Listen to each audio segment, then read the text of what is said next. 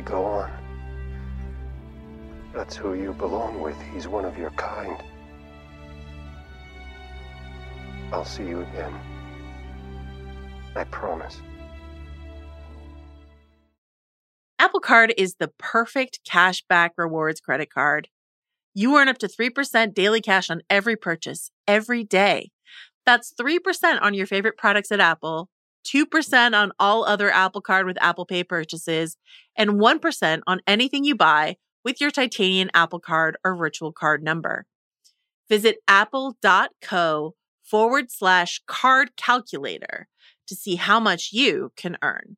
Apple Card issued by Goldman Sachs Bank USA, Salt Lake City branch, subject to credit approval. Terms apply. This episode is brought to you by Anytime Fitness. We're not all professional athletes, but we all have health goals. That's why Anytime Fitness gives you access to personalized plans and support from a coach. Plus, you can track your training, nutrition, and recovery progress with the Anytime Fitness app, just like the pros. With 24 7 access to more than 5,000 gyms worldwide, get more from your gym membership. Visit anytimefitness.com to try it for free today. Terms, conditions, restrictions all apply. See website for details.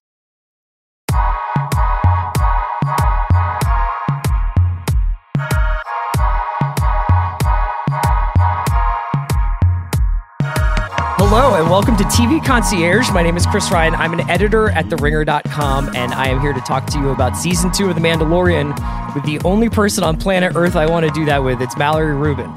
Chris. Grogu and I are here with you. I don't know if you can see him because he's I can. popping in and out He's of my Zoom background. somehow also breaking your Zoom background, which is also The Well, Mandalorian he's very powerful. You know, a very powerful Force user. With Baby Yodes. Mal and I are going to do this exit survey style. So if you want Boy, a super in-depth conversation about the finale of The Mandalorian and the whole entire second season, you can listen to Binge Mode. When is that posting? should be going up uh, overnight on Monday, so it'll be live on Tuesday. And if you want to listen to two idiots talk to Mallory about The Mandalorian, you can listen to The Watch on Monday afternoon. We're just going to do kind of a quick fire run through this season using the questions from the ringer.com's exit survey because I thought that would be the best way to format our conversation, Mallory. So, Fool's errand of Fool's errands. I will ask you, what is your tweet length review of season two of The Mandalorian? And just to be clear, tweets can can- be the length of a a novel se- nowadays. it can be a right? 75 tweet thread. Yeah, sure. You can screenshot a, a note doc from Yeah. your phone and it can be longer than the character count. Let me try to actually honor the spirit of the exercise and be be precise. Whenever you're What ready, John my- Adams. Good preamble. Like I, I have not prepared this. This is off off the cuff right here. It's an authentic emotional response to your prompt, Chris. My tweet length review of the Mandalorian finale, season two of the Mandalorian, the Mandalorian experience to date, all of it is as follows. Holy fuck. I'm lucky to be alive watching this. I scream emoji, flushed eye pop emoji, sob emoji, Hashtag Grogu stop the steal. exclamation Yeah. point, Ahsoka exclamation point, Din cry face, Bo, yeah, dark saber, hashtag Mandalore. See, this is good because uh, obviously Mal's tweet length response gets at just how deep the connection is between the show and the fans of Star Wars, and how it, I, not I wouldn't say only serviced fans, but that it was such a, like an enriching and powerful experience for people who are deeply, deeply invested in the lore around Star Wars. My tweet length review of Star Wars of, of The Mandalorian season two is simply if you're going to do it, do it like this. yes, Um, if you- absolutely. if you that's were a, that's make a good one, Chris. an Star Wars at expanded its best. How Star about that? Wars universe, if you're going to make this show, I'm sure if you're going to make a dozen shows like it, please do it like this. Please have this sort of level of respect for your audience. Make it look like this. Make these performances stick like this. And this is just the tone that I think that people who fell in love with Star Wars with the original trilogy have been waiting for for a very long time whether they're they're young or old and like this does give me fumes of when I was obsessed with my VHS copies of New Hope and Empire Strikes Back and Return of the Jedi and like feeling like I was being transported to another world but yet also watching things that were like inherently familiar to me as like a fan of westerns, as a fan of knights in shining armor, as a fan of samurais, as a fan of all these like myths that we have and all these like stories we tell each ourselves. I, I just thought if you're going to do it, do it like this. I could not possibly agree with you more. It, it's absolutely Star Wars at its best. And that is a product of every single aspect of what they've created. And so much of that, I think, connects to, you know, obviously it's about the characters, uh, indelible at this point, the bonds that they have formed, the actual plot points, the, the, the simultaneous blueprint that exists across almost every episode, and yet this unique identity that they manage to cultivate week after week, depending on who the guest star is, which planet we're visiting, what the exact nature of the side quest is, etc. But all of it connects back to the spirit, the spirit Mhm. of the Enterprise, and how fundamentally that spirit connects back to and stems from loving Star Wars and Yeah. wanting to make something for people who love Star Wars. And it's it's honestly just a, been a joy to watch. I'm gonna miss it so badly. I know we have a million new Star Wars things coming, and I can't wait. But the the days now after this ended until it's back in our lives, I I I, I don't know what I'll fill them with. I miss Grogu already. What was your favorite moment of season two? That's the second question. it's difficult. So the way we structured the binge mode episode that we did on this is our eight favorite moments. And in classic undisciplined fashion, I, I crammed about six sub moments into my top two moments. Of course you did. and tried to unite them because I just couldn't pick. I think I would I would have to say that even though Ahsoka's arrival and everything that happened in that episode, the Thrawn mentioned seeing Ahsoka in live action, learning Grogu's history through Ahsoka, with Ahsoka in the Obi-Wan Yoda role of telling us about the Force, telling us about somebody, was something I thought could not be topped for me and, and will still go down as one of my favorite things in Star Wars history it has to be for me the the the end of the finale. Mhm. The, the the Din and Grogu farewell, obviously mixed in with Luke fucking Skywalker arriving at Gideon's light cruiser. When I saw that X-wing, my my body started to respond in a way that I was like shaking. I was telling Kaya right before we started to record. I was actually like shaking watching it, and I I had a, a, a pretty strong hope heading into the finale that Ezra, for all the Star Wars rebels heads out there, would be the Jedi who who Grogu reached from the Seeing Stone when he called out through the Force. I have uh, uh, this is a short podcast, so I'll, I'll I won't get lost in the weeds here of sequel talk or anything, but I have a little bit of dissonance about the Luke thing because there is a part of me that worries about how much of recent Star Wars storytelling has felt a compulsion to connect back to the Skywalker Sure. saga at Yeah. some point. Yeah. However, I actually think that's what's what's such a remarkable achievement about it is that despite the fact that I- that is broadly often something I think about with Star Wars, that was not a problem for me at all here. It was so masterfully, deftly handled, and it was done by people who I trust to, to tell a story expertly at this point. And so, most of the questions that I have are not why did it have to be Luke? They're what does it mean moving forward for our story and the characters that we love, our clan of two, our clan Mudhorn. Seeing Luke was just it was thrilling. It was this distillation of the essence of Star Wars. It was honestly incredible. And then for him to be standing there as the, the the single favorite moment that I'll pick within that is Grogu reaching out to, to Din.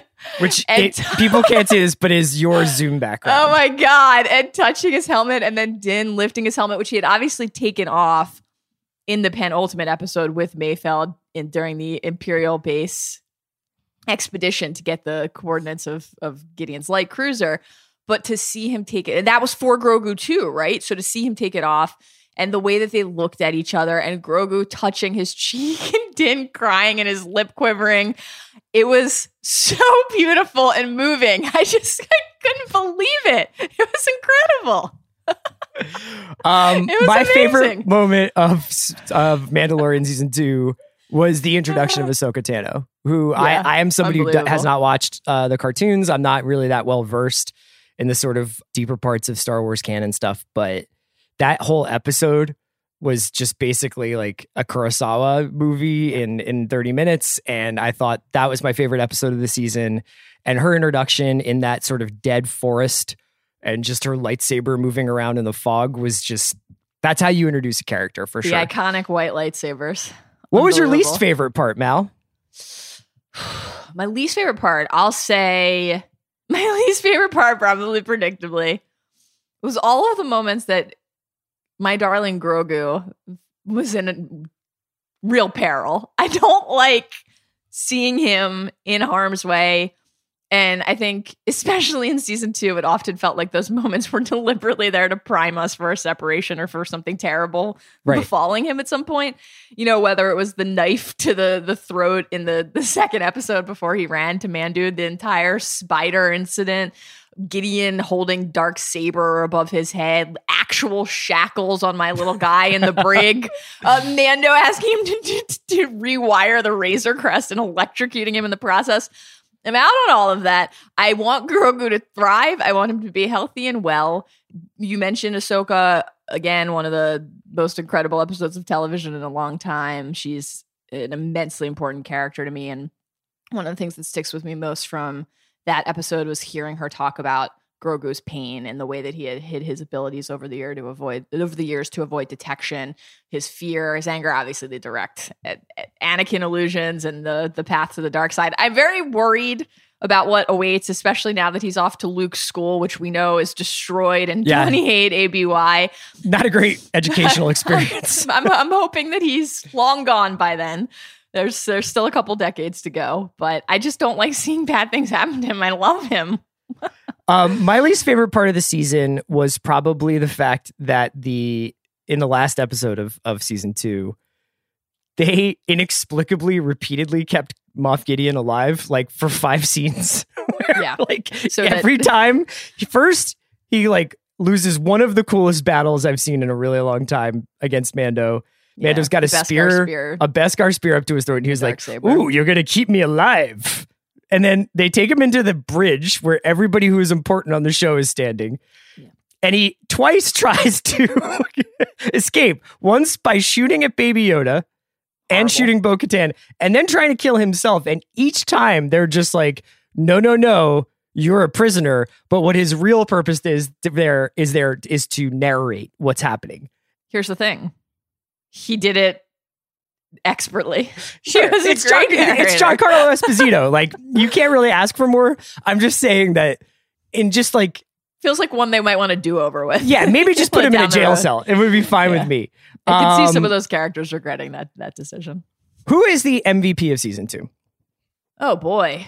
Uh I'm gonna go with Dave Filoni because I think that and and, and obviously Favs as well, but I think that we talked about this on, on the watch when I had the pleasure of joining you a few weeks ago. Yeah, The high wire act of the canon unifying that they did this season, the threads that they brought in. I mean, we haven't even talked about Boba Fett, but putting Boba back in his armor, like this is something people have been waiting for for so, so, so long. And the amount of things like that that they did and that they pulled off and that felt like they could actually completely served the story that they're trying to tell, I just think is incredible. And again, everything that we see on on our ends and the final product stems from that real deliberation and care. What what do we want to do and how are we going to do it and how are we going to make this all work together so that this can be the launching pad for all of these new explorations on Disney Plus and elsewhere in Star Wars, but so that the thing that we are making remains nearly pitch perfect. I, and I, just think that's so, so, so hard to do. We have a lot of recent examples of how hard that is to do. So they're my vote. What about you? I think I'm going to go Pedro Pascal. I think that there's a lot of debate about like not a lot of debate like in terms of like real hard hardcore investigative journalism or whatever, but I don't know how often he is in that suit. You know, I assume that he is usually the the person in it, but there's been you know, I, I think that there's a lot of jokes to be had about the fact that like he shows up in Manhattan Beach like two times a year to do the like the helmet reveal. But I actually found him like quite affecting in the last few episodes, especially oh, yeah. once he takes his helmet off in the episode with Bill Burr to, to get clearance from that computer, and then clearly he really Amazing delivers episode. in the second in the in the last episode of the second season and it's not easy being the flagship character of a Star Wars story, you know? Like ask any of the people who were in the sequels, you know, it, it could have gone wrong in a lot of different directions and Yeah. you know, he is got a helmet on for most of the show. Like it, the fact that he has become kind of this indelible and iconic character just from his voice and from saying this is the way and and and just having these few scenes where he's allowed to really express himself, I think is a real testament to him, you know, and it's a testament to to their choice to make him the sort of the lead actor in, in this show. So that's the MVP. Let's get to the thing that everybody was talking about on Friday and all over the weekend. Finish the sentence. De-aged Luke Skywalker was Um, working for me. okay. Honestly, I I know there's a lot of uncanny valley talk out there and questions about oh could somebody else have been cast. I think that that the the weight of that question probably will be revealed in time when we realize w- whether Luke and Grogu are getting their own show or whether they're uh, whether their teachings are going to be a huge focus of this show moving forward. But for this in this moment, I just don't think you can put anybody else in that Jedi robe. I mean, think about the timeline. Mandalorian is set 9 ABY, nine years after the Battle of Yavin. That means we're a half decade after Endor Mhm. and Return of the Jedi, which means this is Luke Skywalker at his peak in his prime. It's Luke Skywalker at his most identifiable for us as viewers. It just had to be. I think it had it had to be Mark Hamill's face, and I I got a real thrill out of it. I honestly did. What about you? I thought it was And then you just- added in R two, by the way. I, I, I honestly thought it was just cheesy enough and flawed enough to be perfect because I think that mm-hmm. if it had been really, really, really convincing, I would have actually felt a little bit off about that. You know, like I think that if they had the technology where it was, where they can be like, we're going to make a Luke Skywalker show, I would have been like, guys, just can you just cast Sebastian Stan or something? Like, can we, can we like keep it still like within the realm of like non Philip K. Dick world for a minute?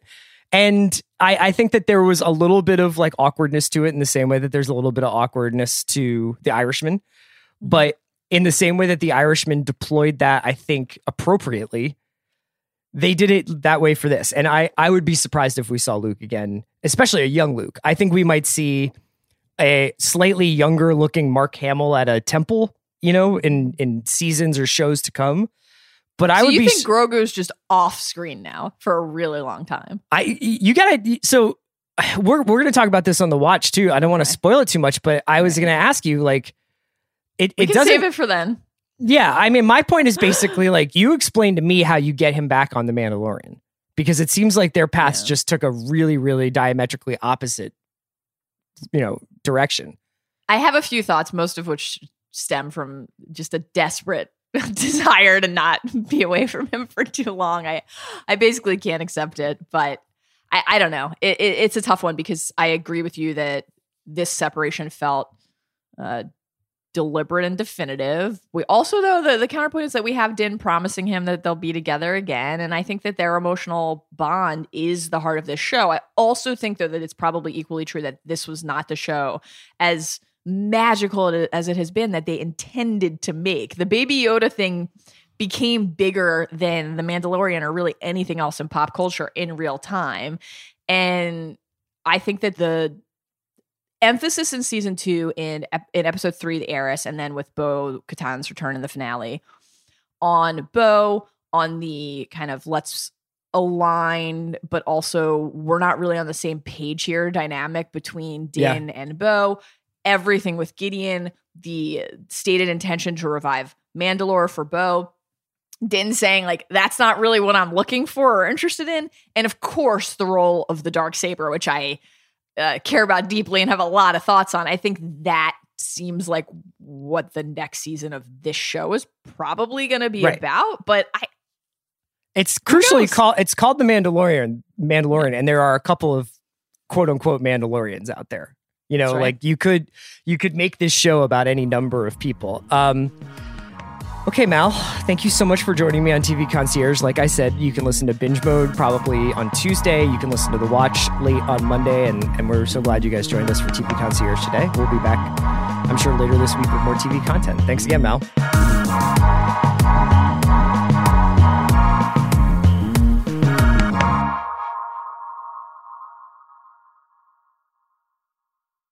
This episode is brought to you by 20th Century Studios' Kingdom of the Planet of the Apes. As a ruthless king builds his empire at the expense of the remaining human race, a young ape will fight for the future of apes and humans alike. Kingdom of the Planet of the Apes. Enter the kingdom in IMAX on May 10th and in theaters everywhere. Get tickets now. This episode is brought to you by State Farm. You might say all kinds of stuff when things go wrong, but these are the words you really need to remember. Like a good neighbor, State Farm is there. They've got options to fit your unique insurance needs, meaning you can talk to your agent to choose the coverage you need, have coverage options to protect the things you value most. File a claim right on the State Farm mobile app and even reach a real person when you need to talk to someone. Like a good neighbor, State Farm is there.